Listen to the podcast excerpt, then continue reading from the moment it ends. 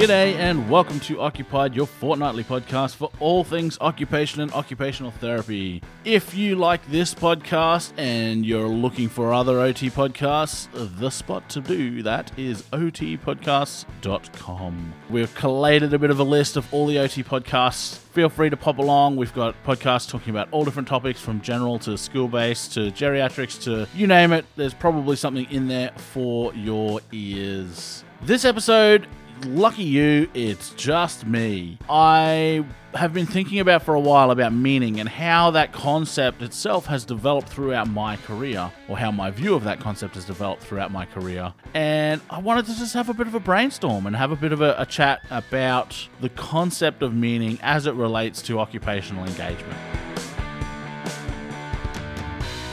So I wanted to have a chat and I guess, try and work through some things in my head around the concept of meaning.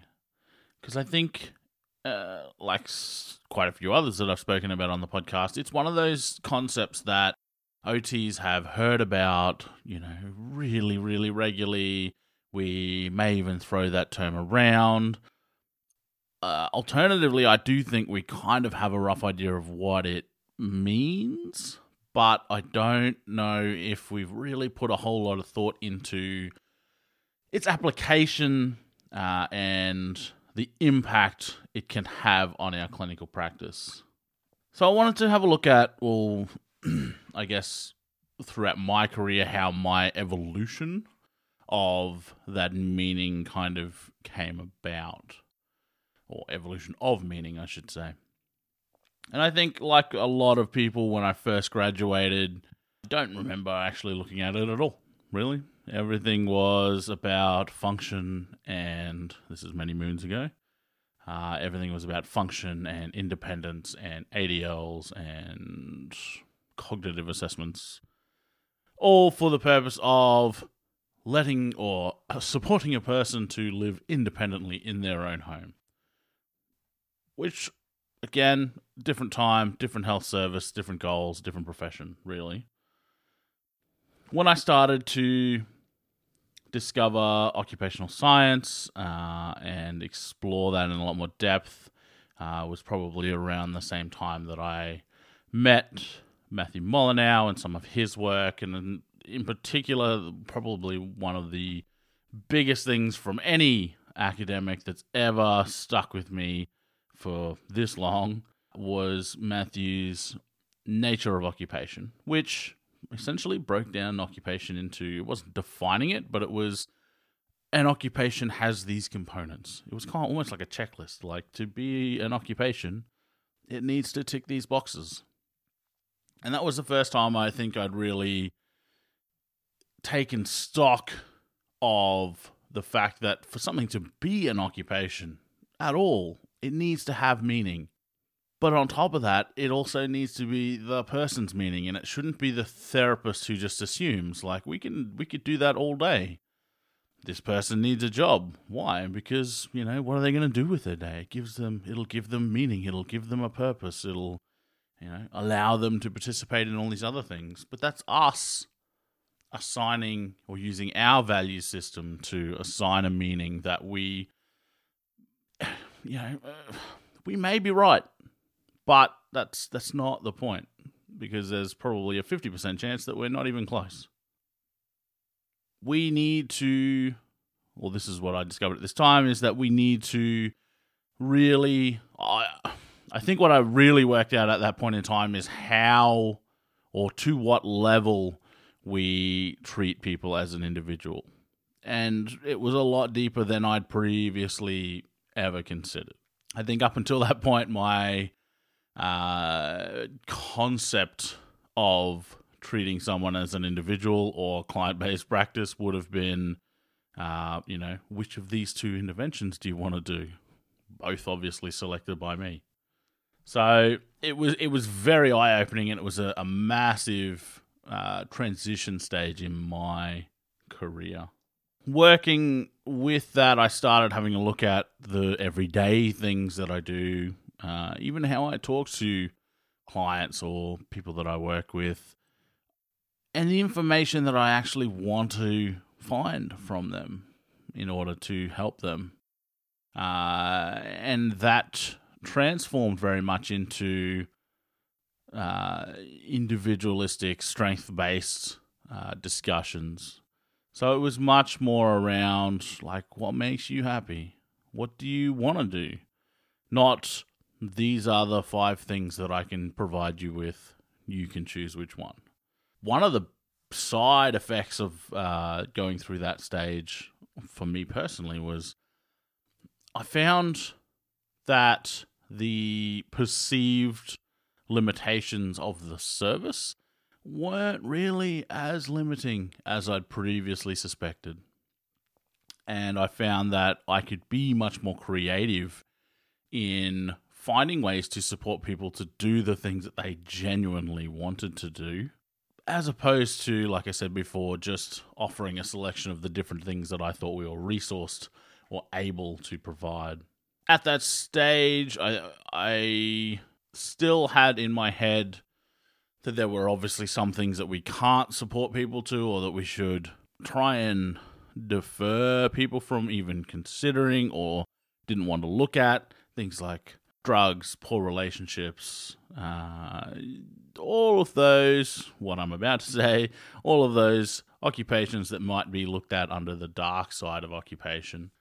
I was still under this ruse that, for whatever reason, and it, I, I can't even conceptualize how now, knowing what I know now, but that those things weren't occupations. And therefore, like, they're not anything I can you know, I can't do that, or that me working with a person on those things is somehow condoning the behavior or going to harm them.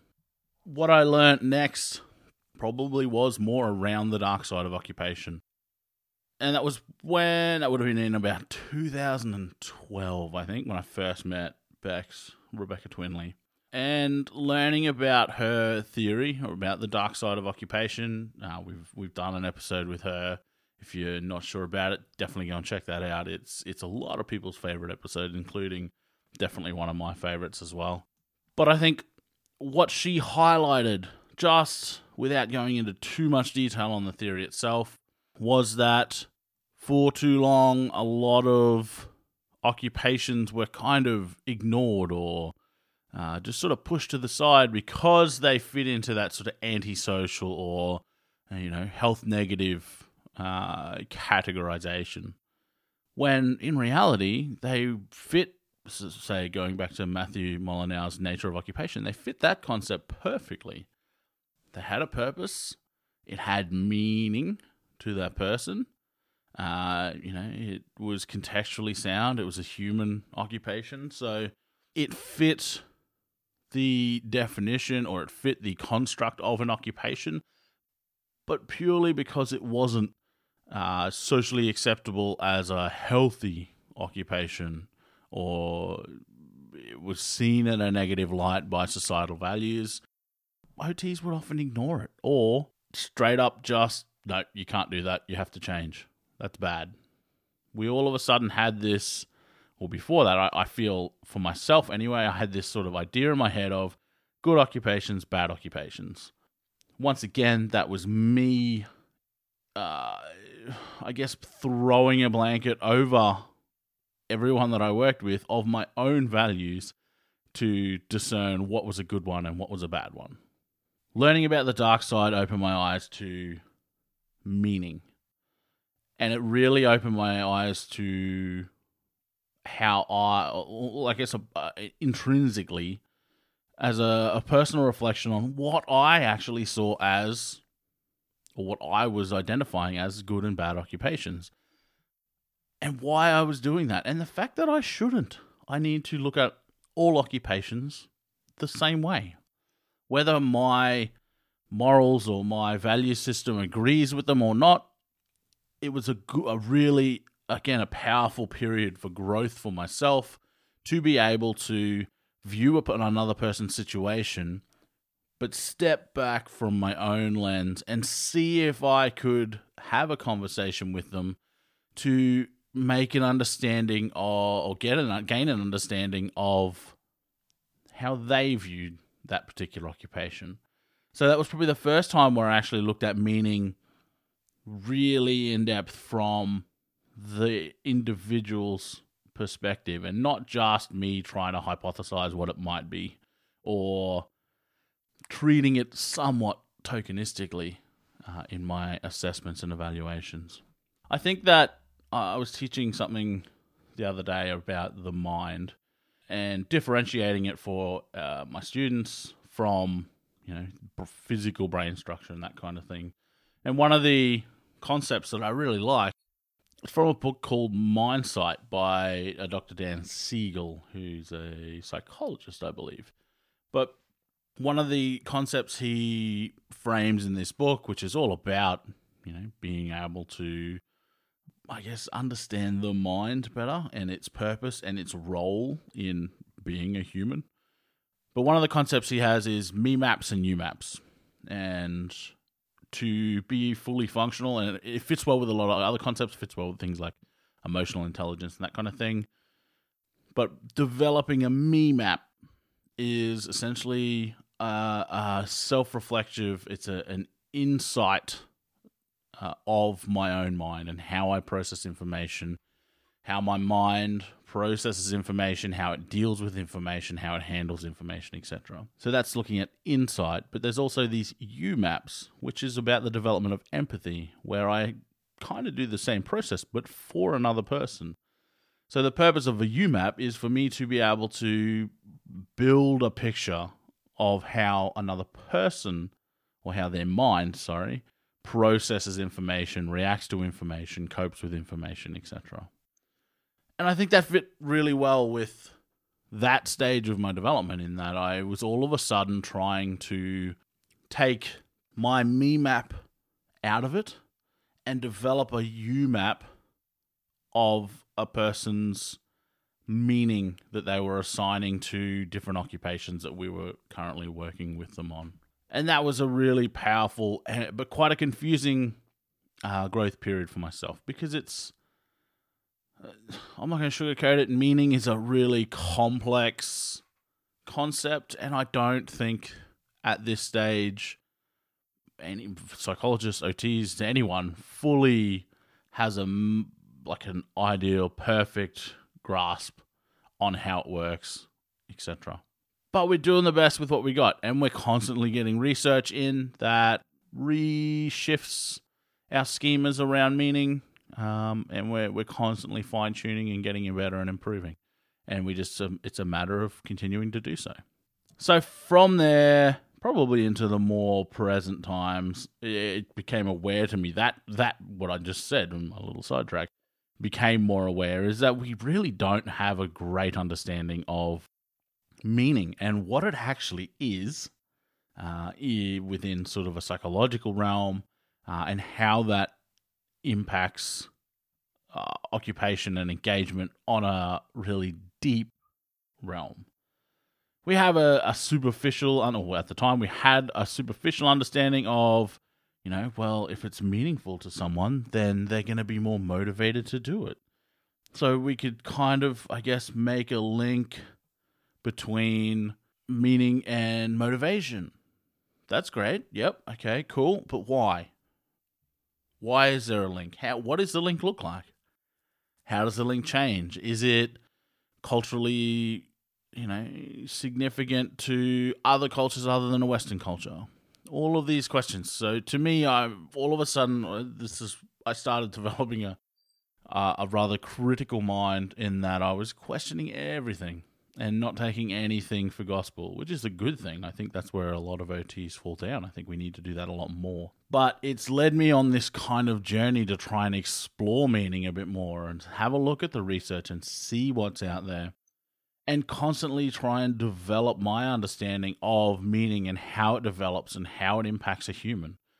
It's kind of it's one of the reasons why I've I do kind of lean away from I lean sorry, I lean towards more of an engagement based therapy. In that the occupation is still center and it's still focused, but the engagement, how that person engages and why they engage is the the main center point of what I do with people and how I work with people.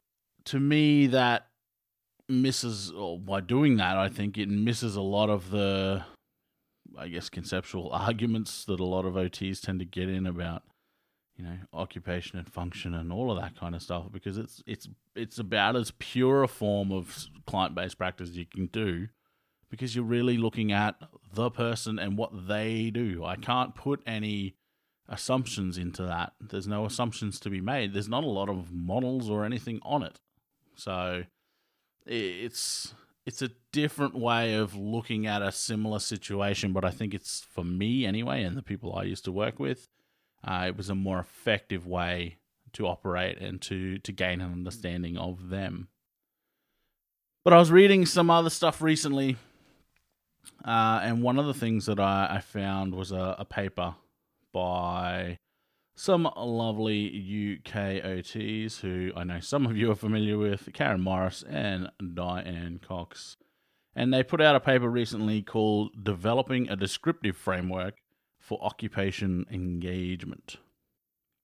And I'm not going to go through the whole thing because one of the main things that I really loved about this paper was they they essentially came up with a bit of a model looking at engagement as opposed to you know anything else specifically looking at engagement but one of the main things it looks at is it kind of looks at i guess meaning as a, as a spectrum it looks at the value that the occupation has for a person a personal significance from a, a positive through a neutral to a negative spectrum and how having this personal significance or meaning at different levels would affect someone's engagement. So, and it goes through different rudimentary uh, descriptions of the framework that they were putting together, and I, I actually quite like the middle one because it's it's where they've sort of really broken it down into well, what can this look like, and you know, so on the positive end, it's looking at where they're engaged and they're either completely absorbed in it or they're interested in it. And from a neutral point of view, yeah, they're participating. And then from a negative point of view, they're you know, a bit indifferent, they're disengaged, or they're actually repulsed by whatever activity it is. And I think that really helps to highlight for me looking at it, and I'll throw the reference up in the show notes of this one. But looking at it, that really helps to helps me to, I guess, conceptualize this uh, this spectrum of meaning, of significance to the person and looking at the final model, the the framework for occupational engagement, what they've got is you can look at it. I I'm assuming this is how my interpretation of it. You can look at it across two planes. In that, if you're looking at it on the vertical plane, you've got participation and non-participation. And obviously, if someone's not participating in an occupation, this I'm assuming this is by choice, not by circumstance, not by context. But if someone's choosing to not participate in an occupation, or it's not an occupation, not participate in an activity, uh, then it holds very little to no meaning to them. Looking at participation as the value increases of that occupation, we go through the stages as mentioned before. We go through interest, we go through real engagement, we go through absorption, like we're just completely absorbed in it.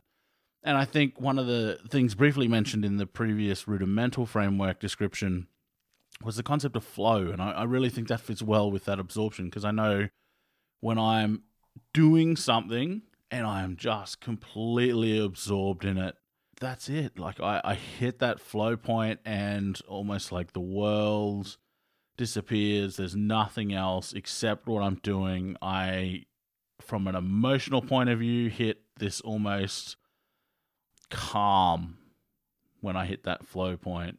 There's no anger, drive, stress, any of that stuff, when I hit that level of value in what I'm doing and I hit that flow point, the world could be burning down around me and I wouldn't know because I am just completely, as it says in the model, absorbed in that whatever task that is, whatever occupation that is.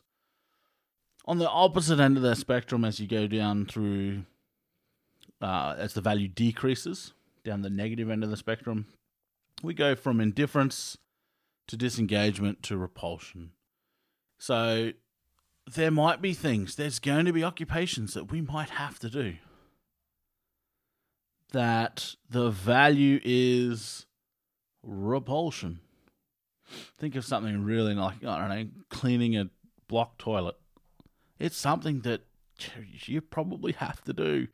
But the meaning or the the value that you assigned to that particular occupation, oh, it's not going to be good unless you're a plumber and you enjoy that kind of stuff. Which I have met plumbers who enjoy that kind of stuff, which is so strange to me. But I guess I need this framework to help me understand it. There are going to be things that, yeah, we have to do. That the level of value that we assign to it, that level of what it means to us, is going to be really low all of this, the whole spectrum is situated in consequence. So no matter where we are in that spectrum, it's going to have consequence on how we engage uh, and how we perform, our occupational performance. So this particular sort of framework that these ladies have put together has kind of reignited my interest and my want to know more about the concept itself of meaning. I think everyone's aware, everyone who's trained recently or has worked recently and has stayed up to date, you know, it is very individualistic. I've never looked at it, I guess, on a spectrum like like this. So it was a very new thing for me.